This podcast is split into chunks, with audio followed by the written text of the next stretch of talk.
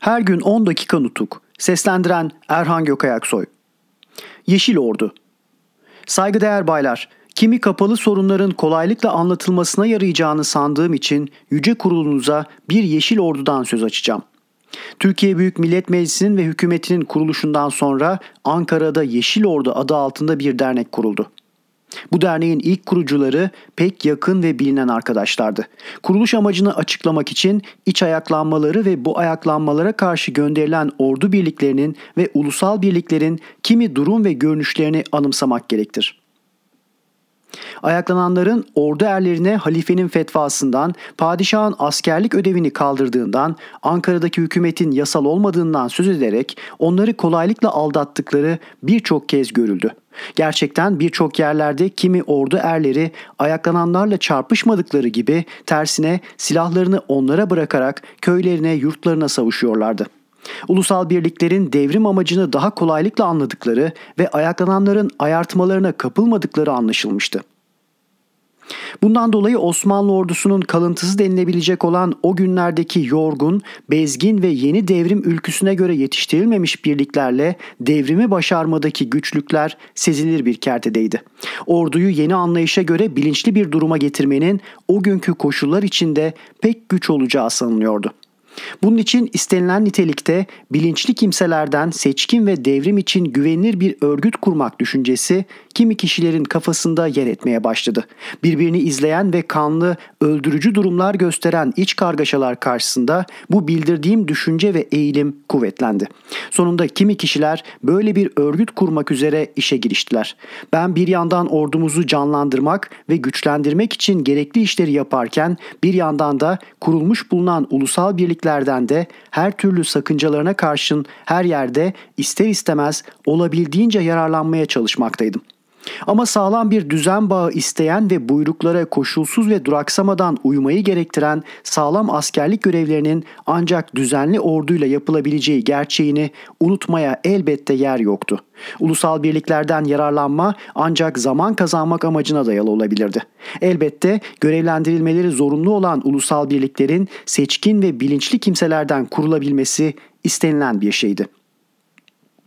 Yeşil Ordu örgütünün ilk kurucuları arasında bulunan yakın arkadaşlar yalnız bana yardım amacıyla ve beni ayrıca yormamak düşüncesiyle kendileri işe girişerek çalışmayı uygun görmüşler. Bana yalnız yararlı bir iş yapacaklarını söyleyerek kısaca bu girişimlerinden söz açmışlardı.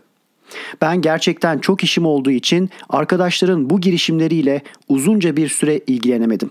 Yeşil Ordu örgütü bir bakıma gizli bir örgüt niteliğinde kurulmuş ve oldukça genişlemiş. Genel yazmanı Hakkı Behiç Bey ve Ankara'daki yönetim kurulu önemli ve köklü çalışmalar yapmışlar. Basılı tüzüklerini ve görevlendirilmiş adamlarını her yere göndermişler. Yalnız bir noktayı da belirtmeliyim ki Yeşil Ordu örgütüyle uğraşanlar benim bu işi bildiğimi, uygun gördüğümü ve istediğimi söylediklerinden her yerde benim adıma örgütü genişletmeye ve güçlendirmeye çalışanlar çoğalmış.'' Kurulmakta olan örgüt yalnız ulusal birlikler meydana getirmek gibi sınırlı bir alandan çıkmış, çok genel bir amaca yönelmiş.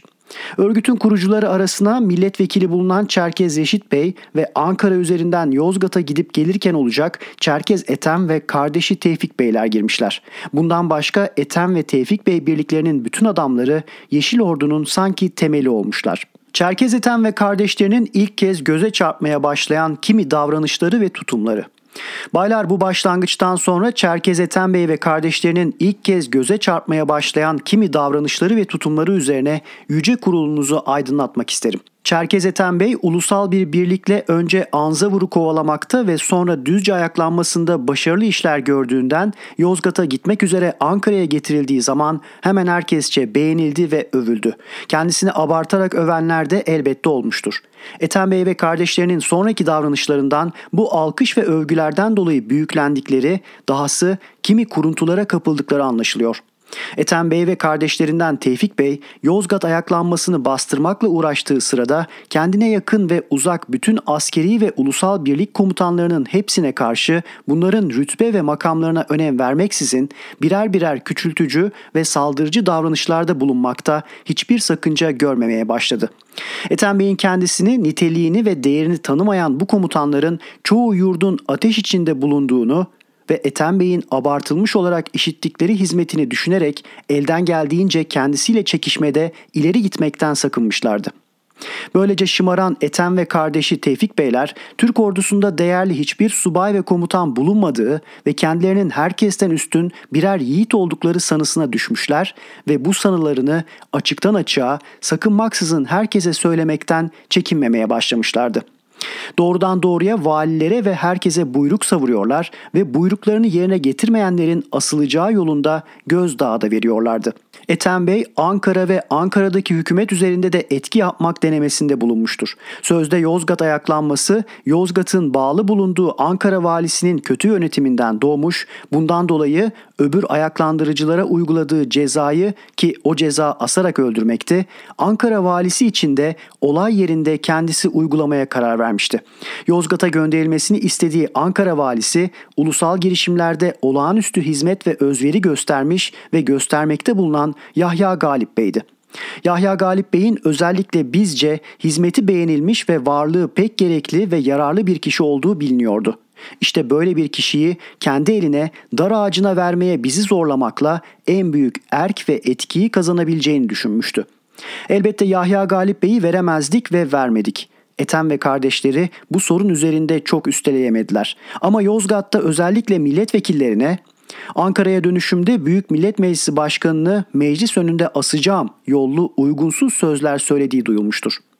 Yozgat Milletvekili Süleyman Sırrı Bey de bu sözleri işitenlerdendir. Biz bütün öğrendiklerimize ve aldığımız haberlere karşın bu kardeşleri her zaman yararlanılabilecek bir durumda bulundurmayı ye tuttuk. Bundan dolayı kendilerini idare ettik. Yozgat'tan sonra Ankara üzerinden Kütahya bölgesine gönderdik. Bu konuya gene dönmek üzere asıl konumuz olan Yeşil Ordu'ya sözü getireceğim. Bilginize sunmuştum ki her yerde Yeşil Ordu örgütünü benim adıma kuruyorlardı. Kendisini tanıdığım kişilerden birinin Erzurumlu Nazım Nazmi Bey'in görevli bulunduğu Malatya'dan gönderdiği bir mektupta Yeşil Ordu örgütünün hoşlanabileceğim biçimde genişletilmesine çalışıldığı bildiriliyordu. Bu haberin verdiği uyanıklıkla bu gizli dernek üzerinde incelemelerde bulundum.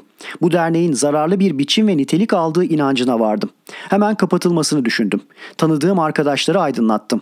Görüşümü söyledim. Gereğini yaptılar. Ama genel yazman olan Hakkı Behiç Bey, derneğin kapatılması ile ilgili önerimin kabul edilemeyeceğini ve uygulanamayacağını söyledi. Ben kapattırırım dedim. Bunun da olamayacağını çünkü derneğin düşünülenden daha büyük ve daha güçlü olduğunu ve bu derneği kuranların sonuna dek amaçlarından ayrılmayacakları üzerine birbirlerine söz vermiş olduklarını özel bir durum takınarak söyledi. Olaylar gösterdi ki biz bu gizli derneğin kapatılmasına çalıştıysak da bütünüyle başaramadık.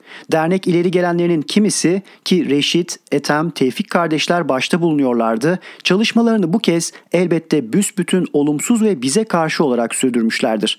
Eskişehir'de çıkarttıkları Yeni Dünya gazetesiyle de düşünce ve amaçlarını saldırgan bir biçimde yayımlatıyorlardı.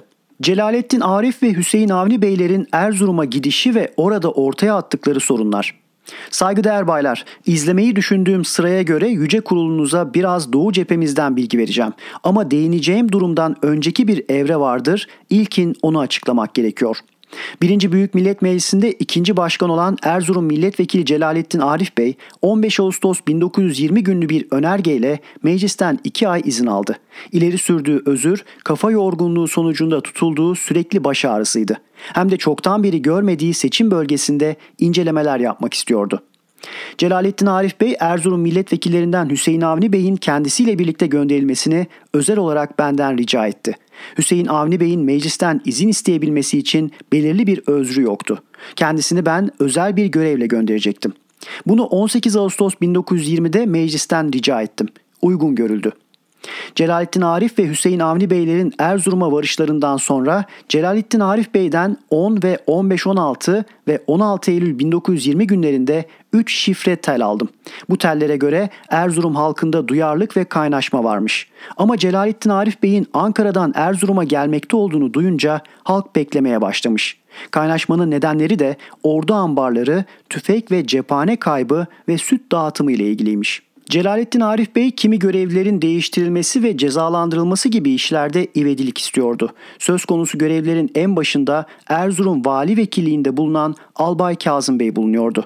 Celalettin Arif Bey halkla görüşülerek Adana eski valisi Nazım Bey'in Erzurum valiliğinde görevlendirilmesine karar verildiğinden, Trabzon yoluyla kendisine bildirim yapılmasından ve Nazım Bey'in gelişine dek kamuoyuna başvurularak bir vekil seçiminden söz ettikten sonra bunun uygun görüldüğü bildirilerek halkın artmakta olan kaynaşması ivedilikle yatıştırılmazsa doğacak sonuçların tehlikesinden korkulmakta olduğunu bildiriyordu.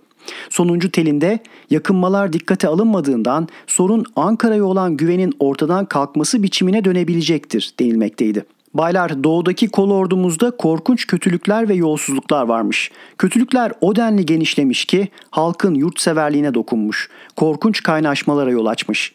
Ama bu denli genel ve yatıştırılamayacak olan kaynaşmayı Erzurum'da ne vali vekili ne kolordu komutanı anlamış. Böyle bir kaynaşmayı hiçbir görevli, hiçbir ilgili anlayamamış. Hükümete bildiren hiçbir kimse bulunmamış. Bununla birlikte halk Celalettin Arif Bey'in kafa yorgunluğundan dolayı izinli olarak Hüseyin Avni Bey'in de benim buyruğumla görevli olarak Erzurum'a gelmekte olduklarını öğrendikleri için duyarlılıklarını ve kaynaşmalarını gizli tutmuşlar. Milletvekili bayların oraya varmaları üzerine açığa vurmuşlar. Doğrusu baylar ben bu bildirilenlere hiç inanamadım. Celalettin Arif ve Hüseyin Avni Beylerin Ankara'dan Erzurum'a birer yolla sağladıkları gezilerini anlamlı buldum ve şaştım. Özellikle kamuoyuna başvurularak vali atanması yolundaki öneriyi hukuk profesörlüğü etmiş, yasa bilirliğiyle tanınmış, İstanbul Millet Meclisi Başkanlığından Türkiye Büyük Millet Meclisi 2. Başkanlığına gelmiş Celalettin Arif Bey'in ileri sürdüğünü görmek şaşkınlığımı bir kat daha artırdı. Erzurum'da Büyük Millet Meclisi 2. Başkanına 16-17 Eylül 1920'de tel yazılarının Bakanlar Kurulu'nda okunduğunu ve bu konuda cephe komutanlığıyla yazışmalar yapılmakta olduğunu bildirdim. Doğu Cephesi Komutanlığından da Celalettin Arif Bey'in bildirdiklerini özetledikten sonra bilgi istedim ve ne düşündüğünü sordum. Her gün 10 dakika nutuk. Seslendiren Erhan Gökayaksoy.